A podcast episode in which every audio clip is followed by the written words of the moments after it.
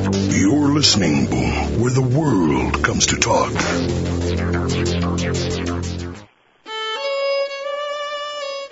Welcome to Civil War Talk Radio. I'm Jerry Prokopowicz. This weekend, the second weekend in April, marks the 142nd anniversary of an event that continues to grip the American imagination. It's an event that historians have explored many times, yet it continues to generate new questions and new theories. It is the assassination of Abraham Lincoln. And our guest today is Michael W. Kaufman, author of American Brutus, John Wilkes Booth, and the Lincoln Conspiracies. Join us for questions and answers about the death of Abraham Lincoln on Civil War Talk Radio.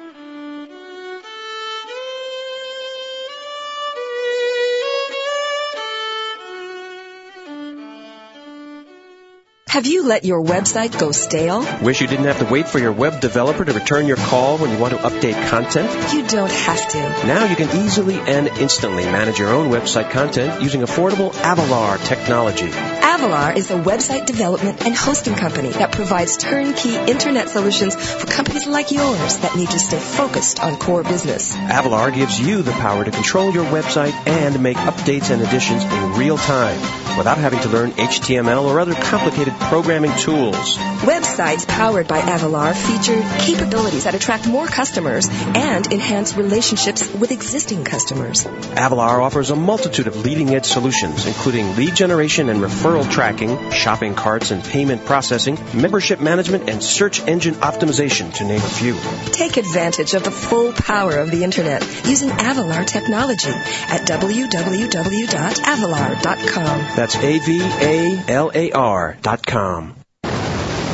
World Talk Radio, bringing the world to you.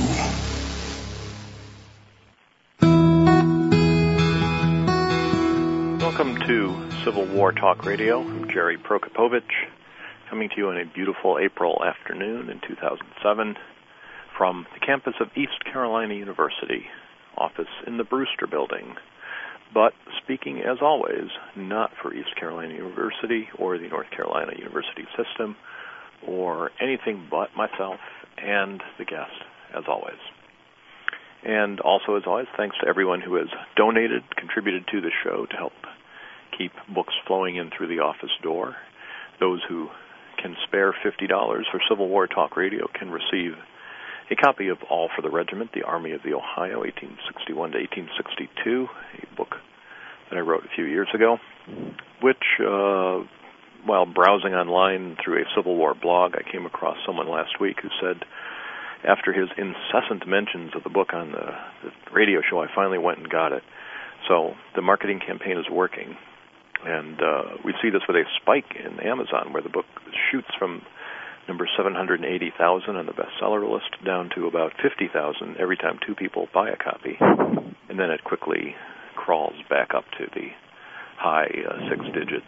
Uh, but uh, you know, we take it a step at a time. That's how great empires are made. And if I can uh, uh, share some happy uh, publishing news, in the uh, year to come, Did Lincoln Own Slaves? The book of questions and answers on Abraham Lincoln that uh, as many of you have helped with by sending me your questions about Lincoln, uh, is now due to come out as a Pantheon hardcover uh, as well as a paperback. So you can uh, get the fancy edition as well as the utilitarian softcover edition. Uh, both are now uh, in the works, and I was happy to hear that this week. But enough about uh, uh, books that aren't out yet. We're here to talk today uh, about a book that is out and about a subject that is, is out in the American imagination. It is the assassination of Abraham Lincoln.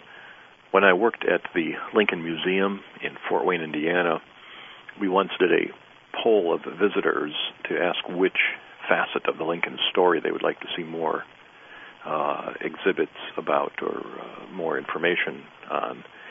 And uh, they range from Lincoln's early life and childhood, Lincoln the lawyer, Lincoln the politician, Lincoln the commander in chief, etc.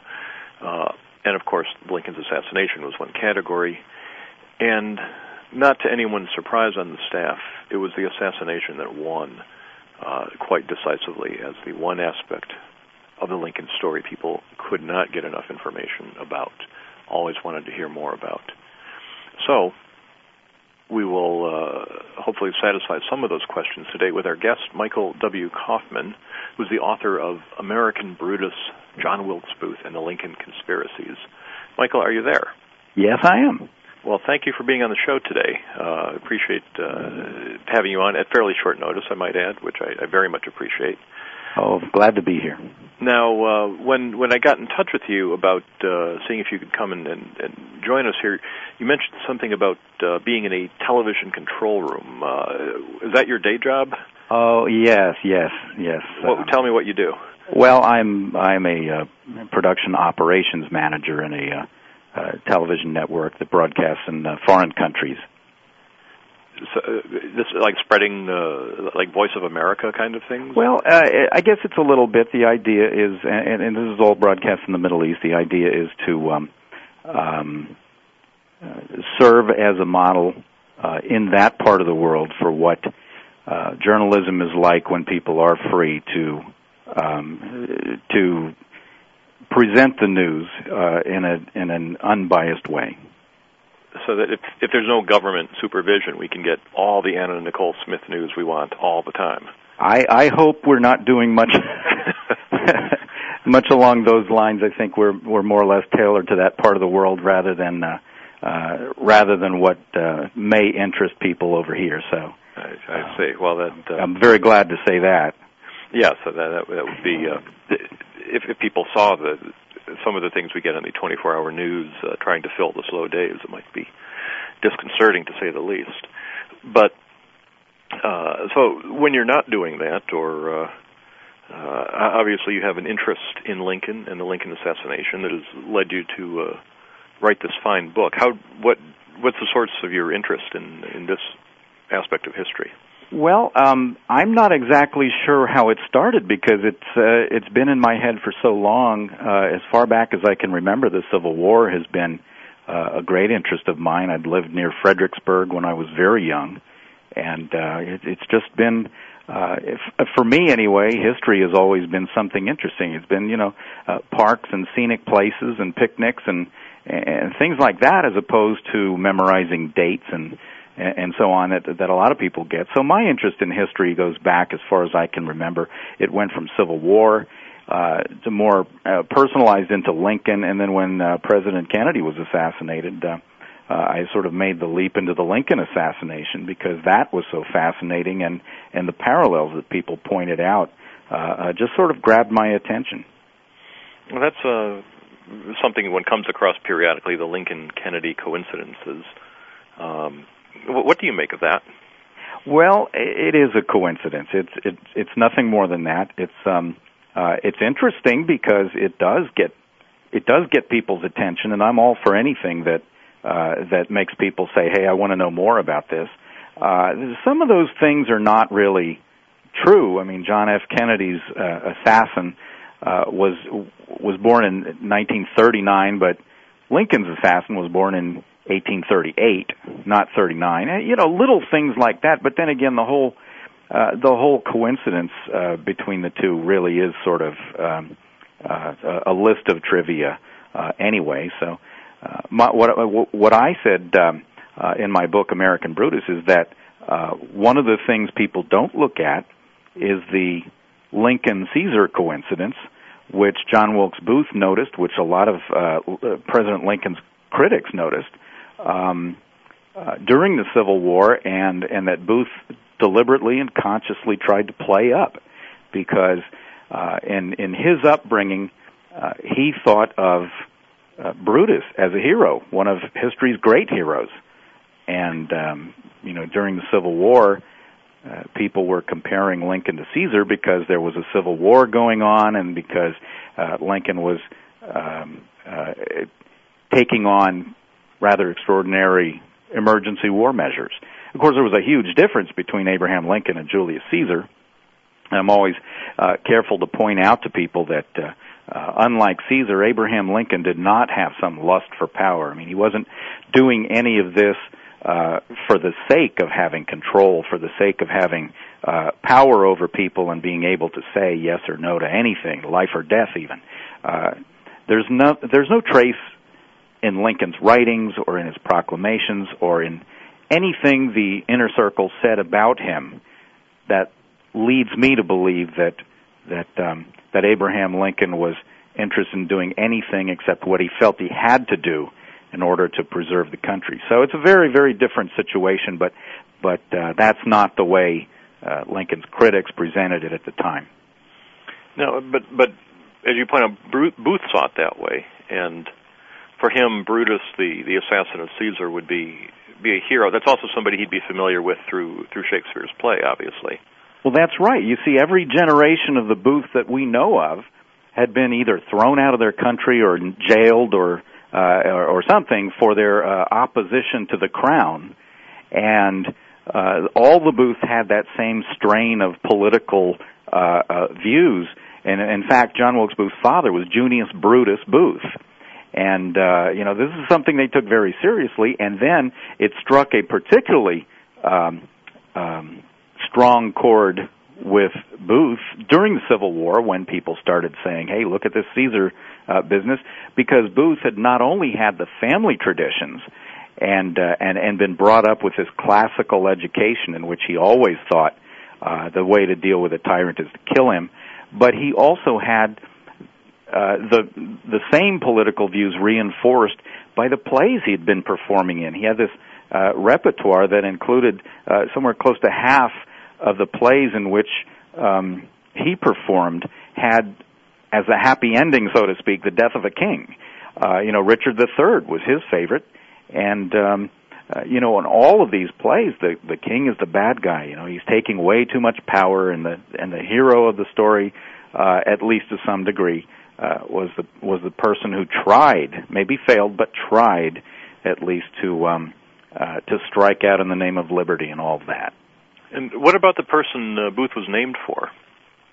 Well, he was named for John Wilkes, the um, uh, Lord Mayor of London, the the person. Uh, uh, who was probably the biggest thorn in the side of King George III during the period of the American Revolution. Um, uh, Wilkes and Liberty was a big rallying cry over there uh, among the opponents of the king, and um, uh, it's been said many times that that John Wilkes uh, was uh, America's best friend in its fight for independence. Uh, he had been arrested five times. He'd been exiled. He'd been uh, reelected uh, a number of times back to the um, uh, back to the Parliament. So again, you know, this is this is a very high profile person, and John Wilkes Booth family always thought that they were related to him, and they were very proud of that relationship. So when um, when Booth, when John Wilkes Booth's uh, grandfather, Richard Booth, was allowed to name uh, a grandson, he named him after what he thought was his famous relative. I've never personally been able to make the connection, but uh, but they uh, believed they were related, and uh, the other people in the family, Algernon Sidney Booth, Junius Brutus Booth, they all had names like that.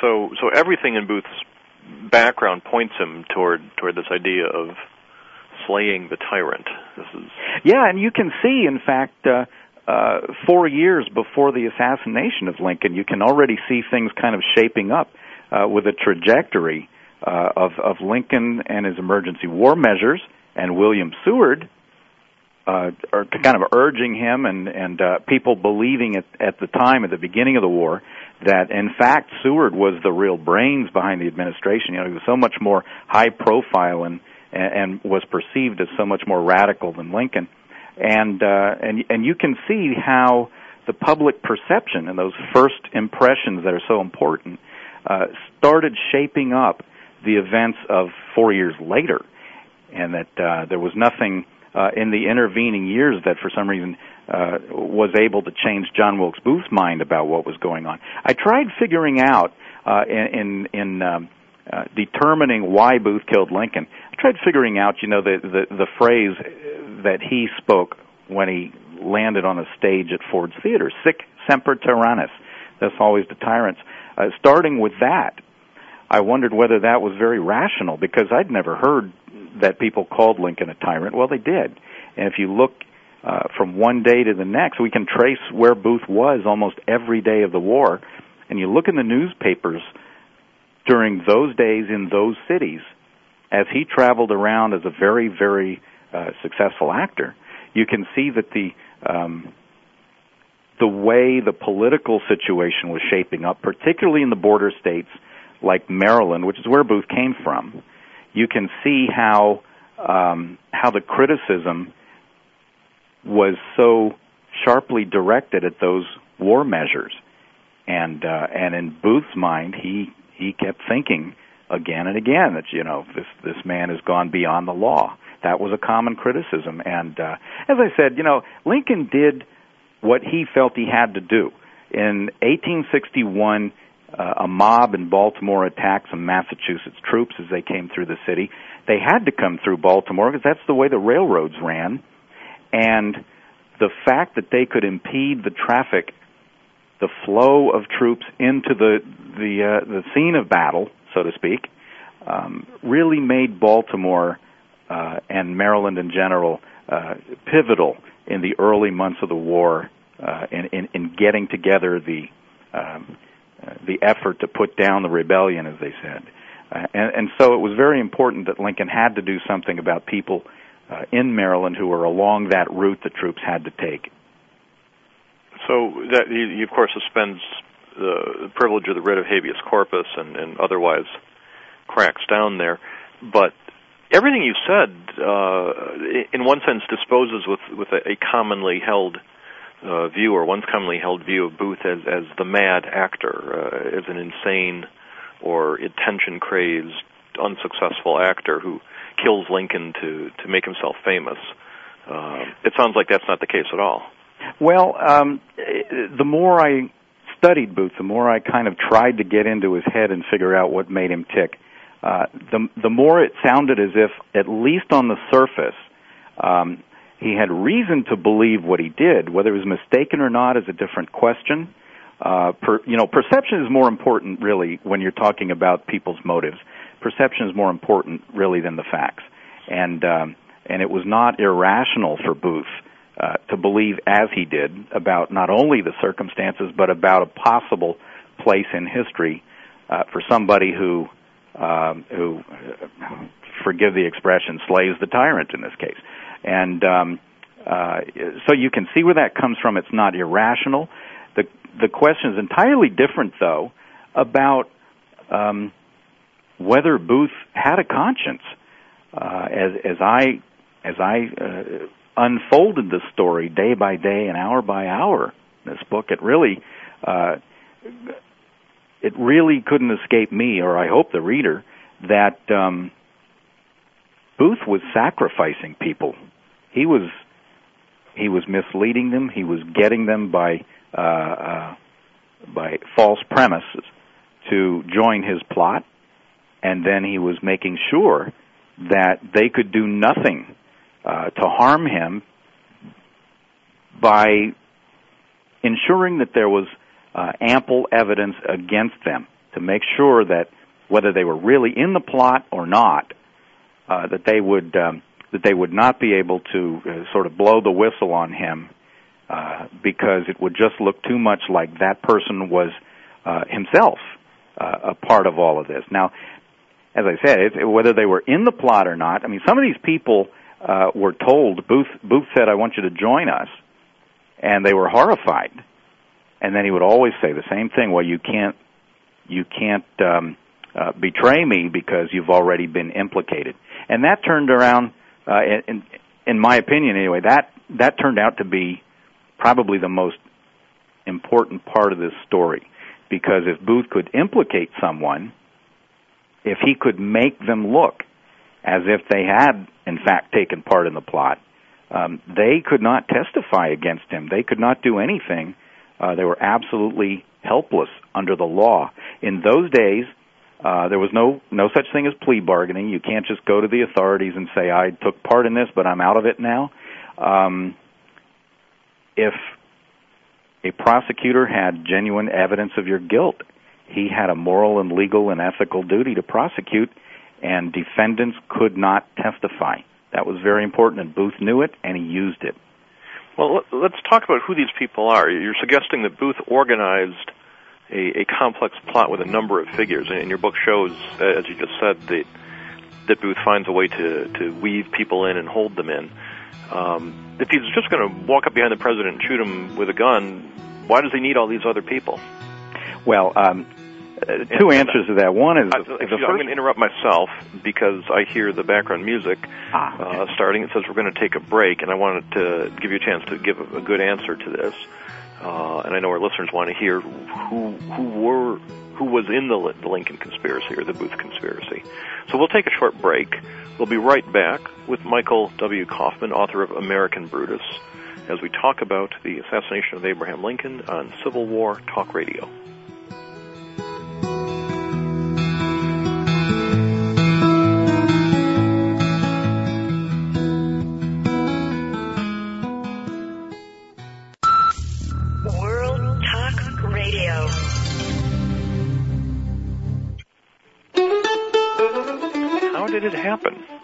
How was the President of the United States left unguarded in a public place to be assassinated by John Wilkes Booth? We'll ask this and other questions of Michael Kaufman, author of American Brutus, John Wilkes Booth and the Lincoln Conspiracies, when we return on Civil War Talk Radio.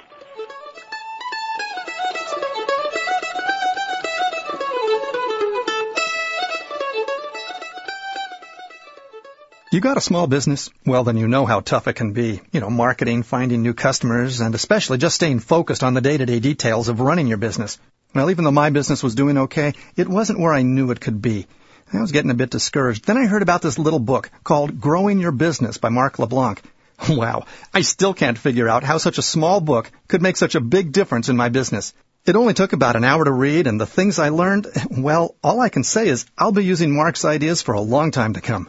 Why? Because they work. I learned how to really focus on what I need to do to attract more customers and how to be more successful by creating a plan for generating more business. I guess that's why Mark named his website smallbusinesssuccess.com.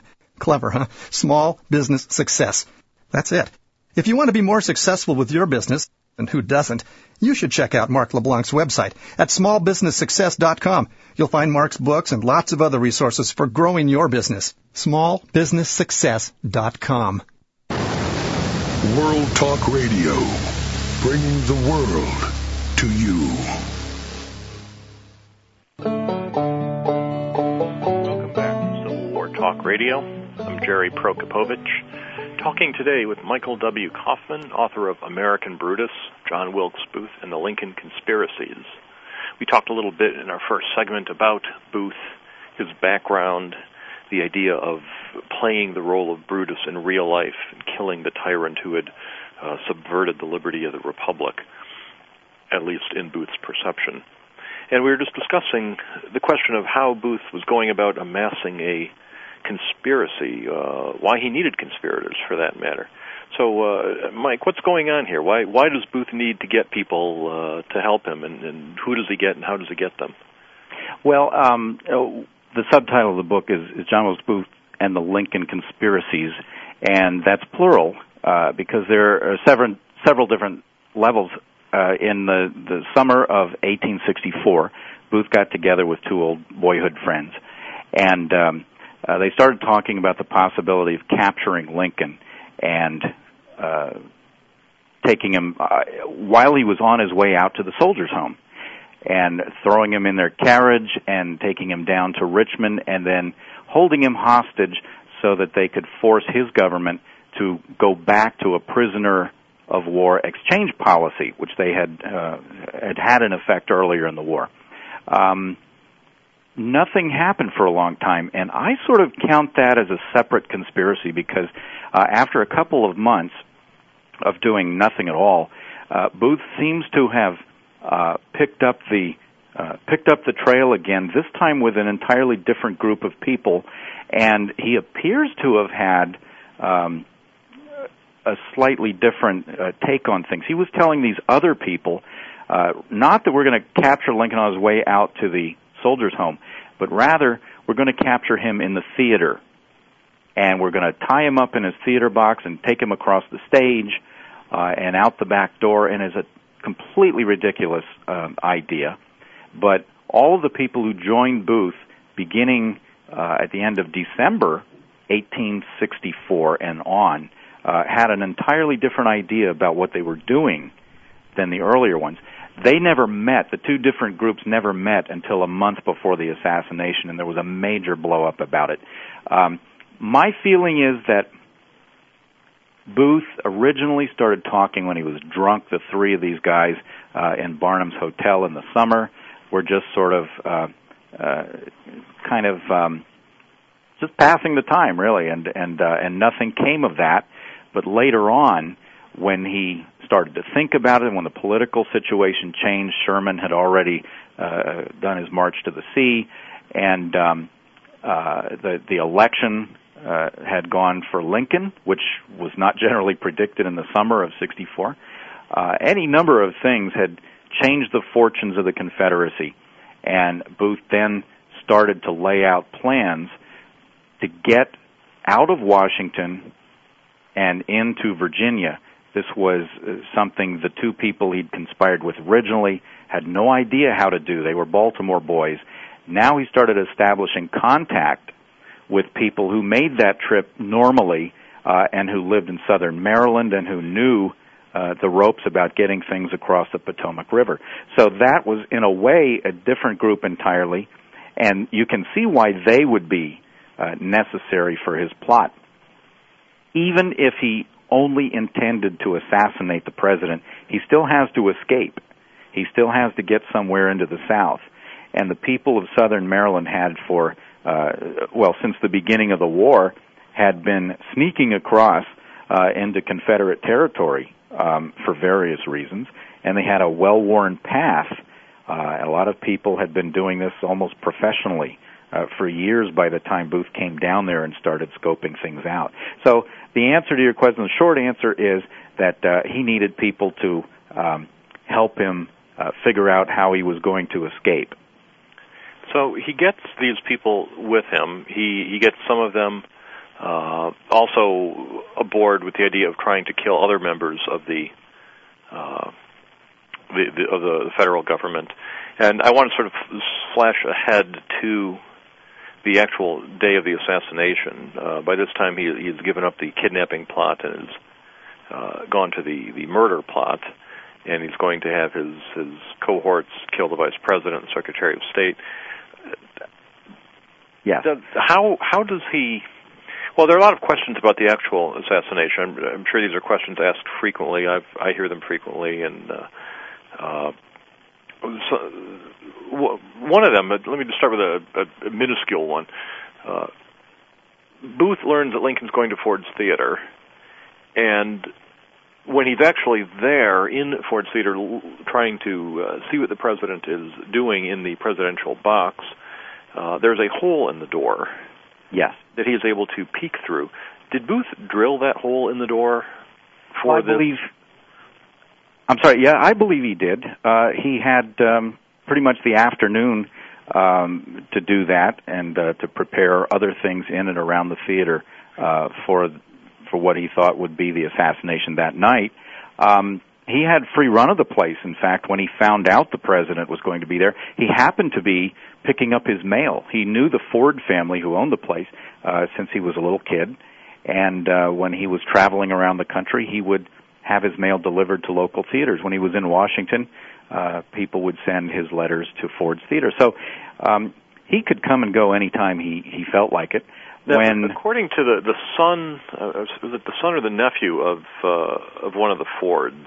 Mm-hmm. Uh, the, he the uh, I want to say it was Frank Ford maybe, uh, always denied that uh, that Booth actually drilled the hole in the door, and, Yeah. and that that his the management had put the hole in the door so that the guard could make sure Lincoln was all right without opening the door every time.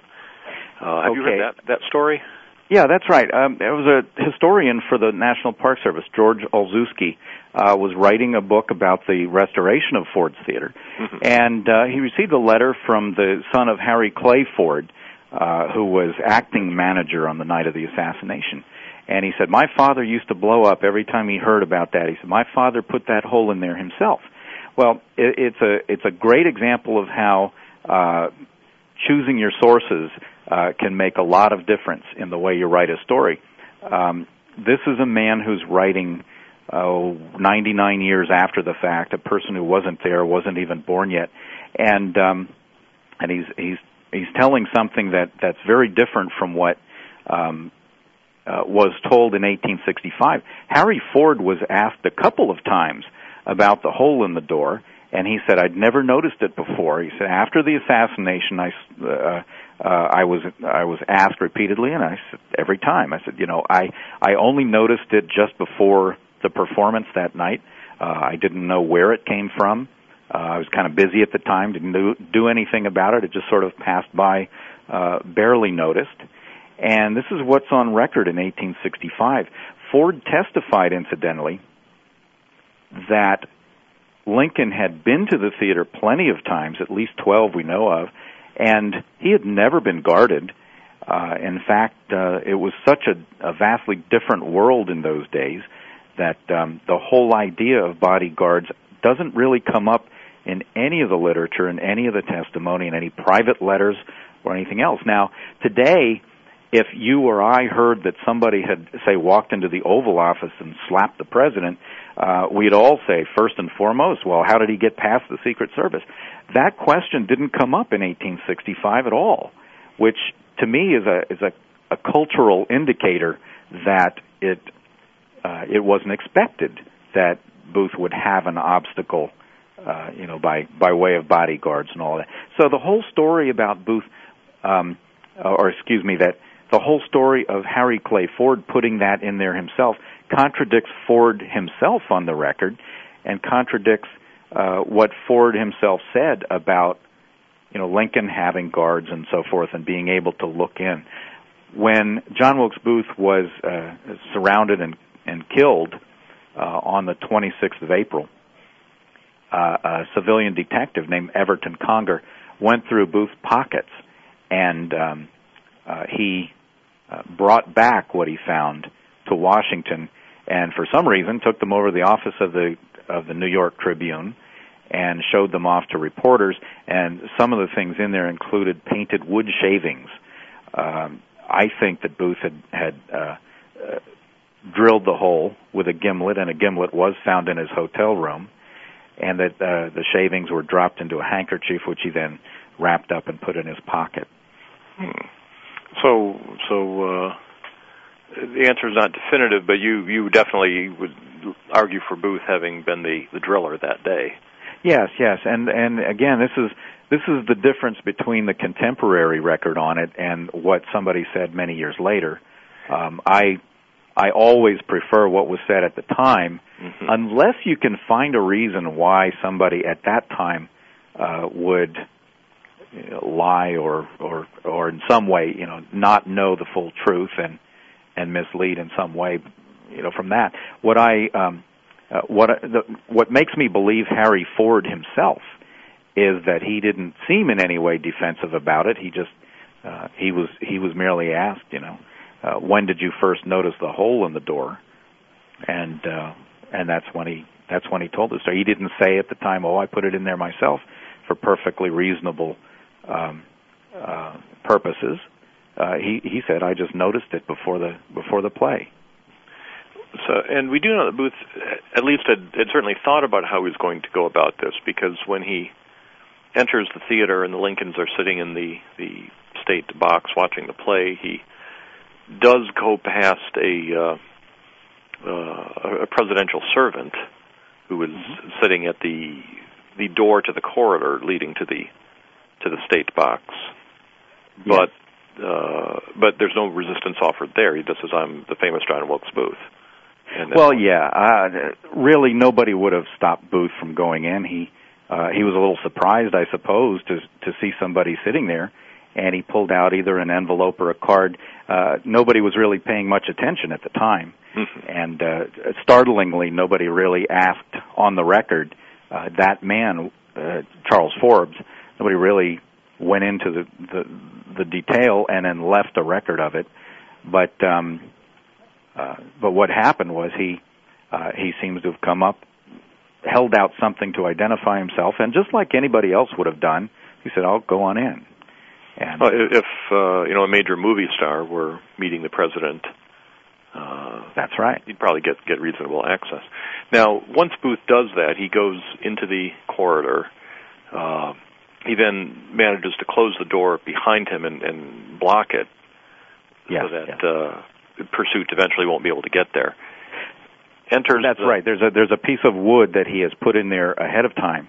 He is he's planned this out so meticulously, in fact, that when he jumped onto the stage, his hat fell off, and somebody picked it up and took it to police headquarters. It was booked in as evidence and all. There's no question his hat fell off, and yet when he got out to the Navy Yard Bridge later, he was wearing a hat, and and I think he had rehearsed the jump. I believe that he had thought it out so carefully that he knew that no matter what he did, he was going to lose his hat, and he couldn't be without a hat. Men wore hats back then; they just didn't go without them. So he had thought it through to that degree. So he had a spare hat ready. Had a spare hat in his saddlebags, I guess. Now he he goes into the the, the presidential box. He fires the gun. Uh, steps up on the the railing, the the uh, lower edge of the the opening. Uh, jumps down, as you just said, uh, losing the hat in the process. And every traditional account uh, that everybody reads says he breaks his leg in the process, but you don't think that's true. Well, um, yeah, I I don't know why um, I don't know why people get so worked up about it. I uh, put the records in the National Archives into a computer database uh, back in the 80s, and uh, every little fact got its own separate uh, row in the in the database. And when I uh, I tried to find out if I put it all in chronological order, how far back, at what point did the authorities realize Booth had broken his leg when he landed on the stage? And I just took it for granted, uh, like everybody else, I guess, that that he limped across the stage. Well, um, nobody saw that. Nobody reported anything of the kind. Uh, in fact, um, everything that the eyewitnesses uh, for the next 12 days were saying was that uh, Booth went gliding in a theatrical way, very graceful, sort of, you know, he's here now and he's here uh, a second later. Uh, no indication that that he um, uh, was limping. He got out uh, the back door to the theater into the alley where somebody had a horse waiting for him, and he put one foot in the stirrup and the other foot is up in the up in the air, and the horse pulled out from under him and now he's got all the weight of his body and the the added pressure of trying to twist himself and throw his weight over the horse. Uh, you mount with the left side, so that was his left leg. That's the one that was supposed to be broken. Um, he didn't seem to have any difficulty doing that. He got out to um, the Navy Yard Bridge, and the man out there said, "Well, I let him out. I didn't know about the assassination, and uh, more importantly, for for my purpose, um, he didn't seem agitated. There didn't seem to be anything wrong, and yet, from the moment Booth showed up at Mary Surratt's Tavern, 12 miles down the road, his voice is cracked in pain. He said, "My horse rolled over on me, and I broke my leg." Uh, and, and he tells that story throughout his escape uh, in Maryland, and he even tells it to people who know exactly who he is and what he's done. But later on, when authorities uh, started investigating the horses, they found that Booth and David Herold, one of the other conspirators who caught up with Booth outside the city, they had switched horses. Herold was riding a very gentle horse, something uh, called a single-footed pacer that did not bounce up and down. It was very easy to ride, and that's the horse Booth was riding from then on. Not only had they switched horses, but the horse that Booth rode out of Washington had a badly swollen left shoulder and a big gash on its left front leg. So that horse had clearly tripped and hurt itself, and it was lame uh, from uh, from a certain point in the escape uh, on down. So what people have done is looked at Booth's diary, in which he starts. He, you know, he's he's out. He's very disillusioned. He's been out in the woods. He's been you know feeling sort of kicked around, and he says, you know, I acted boldly and not as the papers say. And then he starts going on about how you know great chances he took and how dangerous it was and all of that. And in this little passage, uh, he says, "In jumping, broke my leg," and although nothing else he said there was true in that passage, that's the one part of his diary entry that people have believed over the years, and it was actually very slow to catch on, but it, it's become one of the great uh, pieces of American folklore. Is, is it possible he meant in, in his horse jumping over an obstacle that he broke his leg? He could have meant that. He could have, but by the time anybody saw the diary, Booth was dead. So we'll, we won't know exactly. Right. Well, we're going to take another short break, and when we come back, we'll uh, ask the question people ask no matter how many times you tell them what really happened. Uh, and we'll ask that question of our guest, Michael W. Kaufman, author of American Brutus, when we return on Civil War Talk Radio.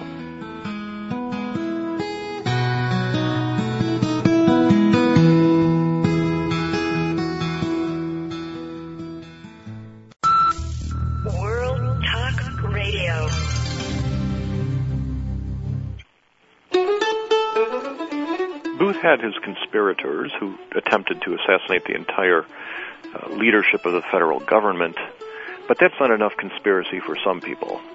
Other, there are those who insist it must have been Edwin Stanton behind the whole thing. We'll ask our guest, Michael W. Kaufman, about this Lincoln conspiracy when we return on Civil War Talk Radio.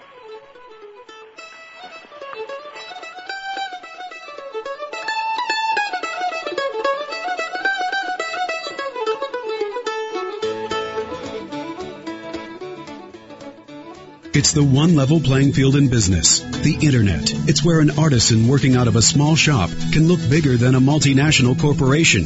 But to achieve this level of visibility, your company's website needs a developer who knows the net and how to make it work. Your company needs Appsio. Appsio's success comes from producing websites that reflect the attitudes and uniqueness of their respective organizations. Make a great first impression on the web. Choose Appsio. A-P-S-Y-O. For more info, visit www.appsio.com. You're listening to World Talk Radio, where the world comes to talk.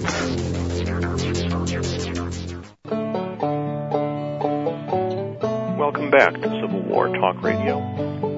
Jerry Prokopowicz talking today with Michael W. Kaufman, author of American Brutus, John Wilkes Booth and the Lincoln Conspiracies.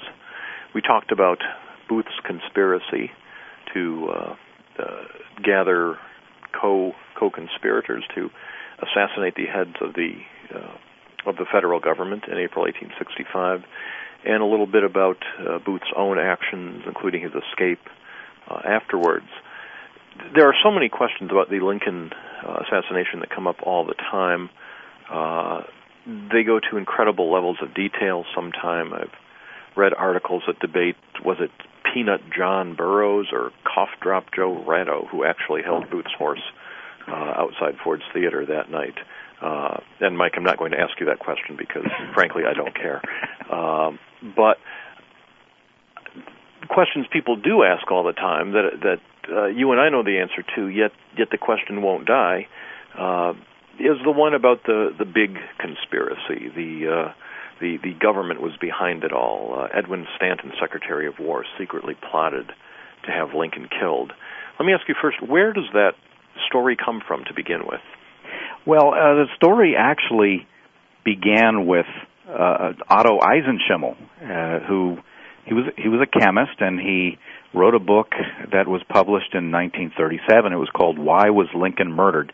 And the the title is actually very apt for the book because uh, it's not an answer, it's a question. And throughout the book, uh, Eisenschiml asks a lot of leading questions. Uh, the problem I have with his approach is that there's a premise behind each question, and the premise is always faulty. When he says, uh, why, for example, were all the bridges out of Washington blocked off that night except for the one Booth took? Why did all of the telegraph lines out of Washington shut down mysteriously that night? You know, he's he's assuming that those are true uh, points, and they're not, uh, because Eisenschiml actually used sources that contradict those premises. When he said uh, that, that all the bridges out of Washington but one were closed, he's actually referring also to the the original statement by the sergeant that Booth encountered at the Navy Yard Bridge. And that statement says, I told Booth I had orders not to let anyone cross after 9 o'clock. So, I guess the government did all it could to make sure that that bridge was closed as well. And I guess I don't know why Eisenschiml overlooked that, but uh, Sergeant Silas Cobb, uh, that that man who let Booth pass, uh, is very.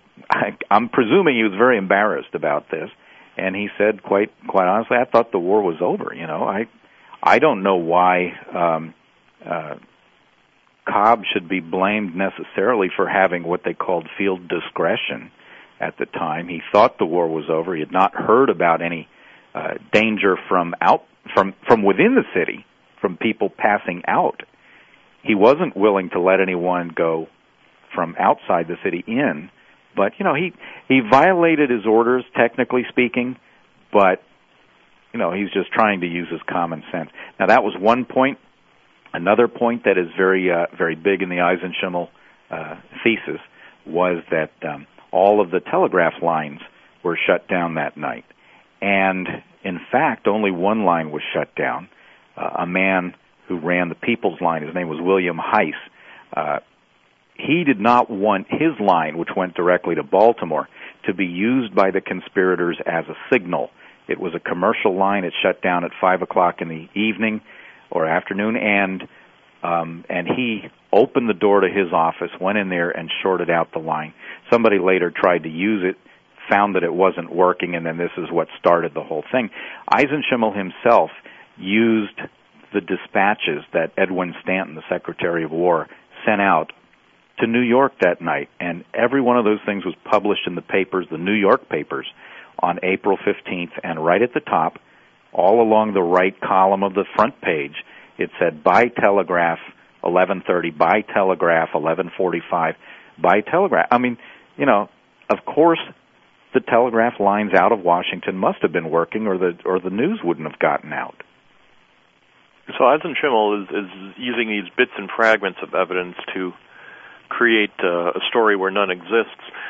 But even though uh, historians have, have disproved the thesis uh, and written a number of books over the years, from George Bryan to uh, uh, William Hanchett uh, to others, that, that show that, that of course there's nothing to this, the story just won't die.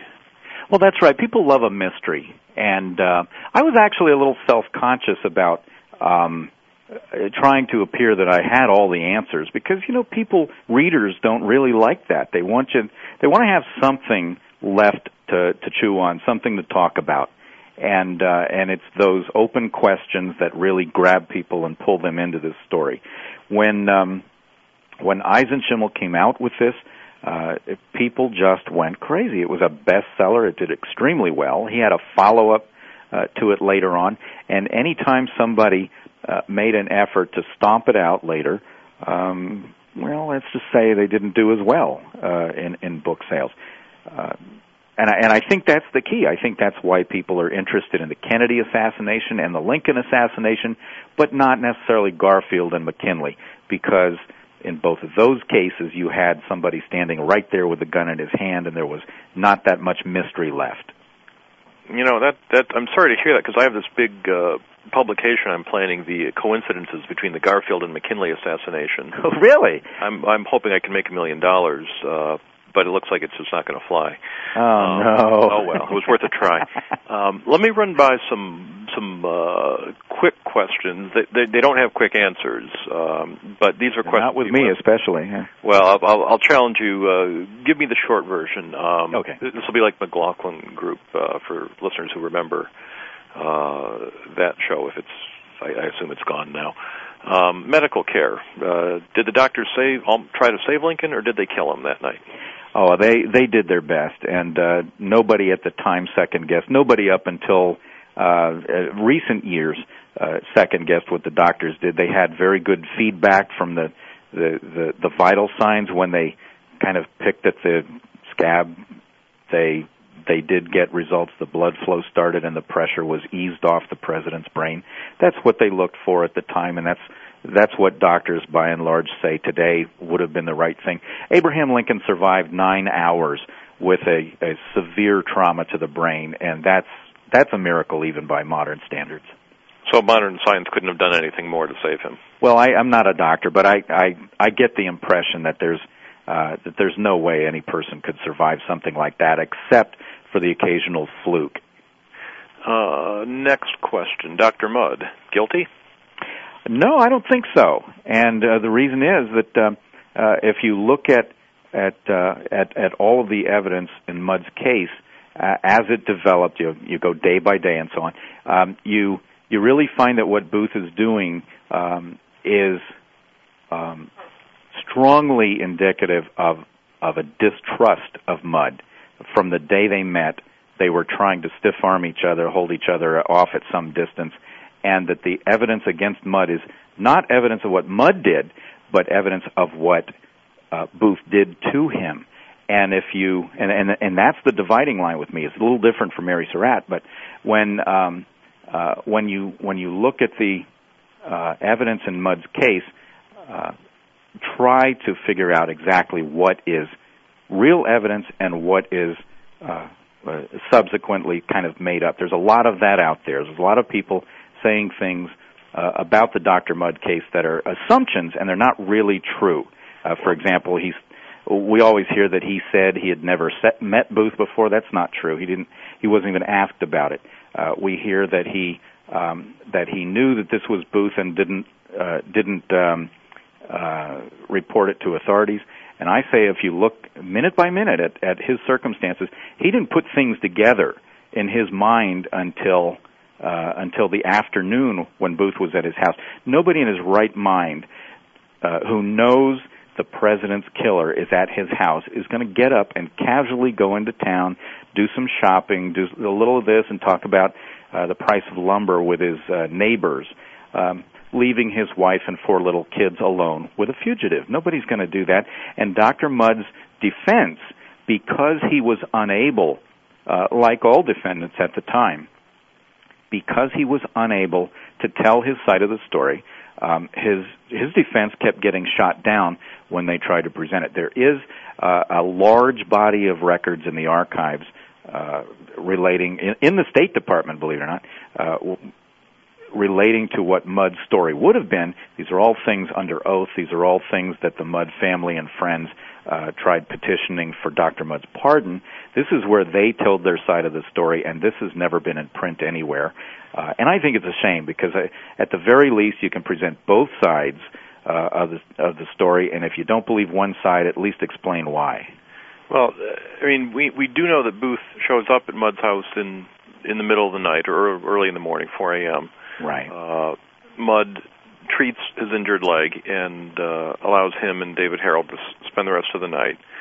And then, as you say, the next day, Mudd go, goes to town. Mm-hmm. And uh, I will confess a certain amount of in- incredulity that he doesn't know that that's John Wilkes Booth, who, as, as you point out, he has met before. Yes. And who was very famous. Um, but it's also a worthwhile point that one, one ought to look at both sides. Uh, um, there, there are other historians, Ed Steers, for example, who would certainly argue Booth uh, that Mudd was guilty. Um, but I'm going to keep moving with the questions. Uh, ages or angels? What did Stanton say? I don't think he said either one. Um, At the moment of Lincoln's death, what what right. happened? Um, uh, if if you trace back the story, it seems to have originated, or the it seems to have appeared in print the first time in 1890, um, and because people were on the day of Lincoln's death, on that morning, people were writing down so carefully, so meticulously, every little detail about what happened, his pulse rate and everything else. And, and this was completely left out of all the accounts and didn't show up again for, well, didn't show up at all for 25 years.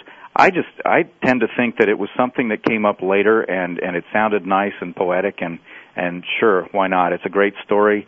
Um, but I, it would be ages. Certainly, it was a very, uh, it's a very strange um, misquote to say angels. And uh, gosh, I mean, I, I, I don't. Doesn't it appear? It, it's carved on the Lincoln tomb, which that's right. Was com- yeah. but that was completed before 25 years. No, it wasn't. It it was uh, 1901, and um, when uh, Nicolay and Hay uh, completed their their huge uh, 10 volume uh, set on uh, on Abraham Lincoln's life, I believe it was in there uh, in 1890, mm-hmm. and uh, I don't I don't recall seeing it anywhere else. And I've looked, I, I don't recall seeing it anywhere before that. But the the fact to me that it didn't it didn't show up right then and there. I even found uh, and used a lot in my book. I even found the uh, notebook of one of the doctors, Dr. Charles Taft, mm-hmm. who wrote down everything he could think of uh, as soon as he could get home after Lincoln's death. And um, and he didn't mention it. No, none of the newspapers, nobody else did, and uh, it just doesn't show up. So, uh, the you know that they that they put it on Lincoln's tomb, I think um, uh, it's, there's absolutely nothing wrong with that. It's a beautiful sentiment. Um, I just don't think it came from Edwin Stanton. That's all. Well, we'll have to close on that note. There are so many other fascinating questions involved here, uh, which we don't have time to go over today.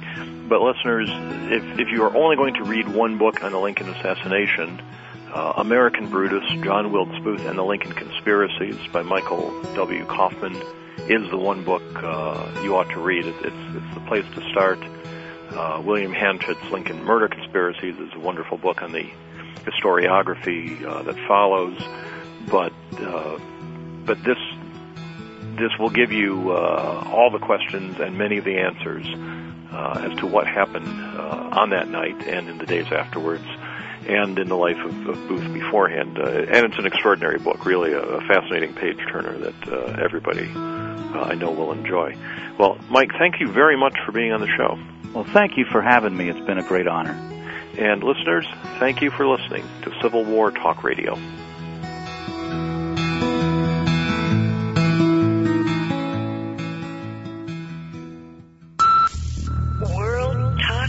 Radio.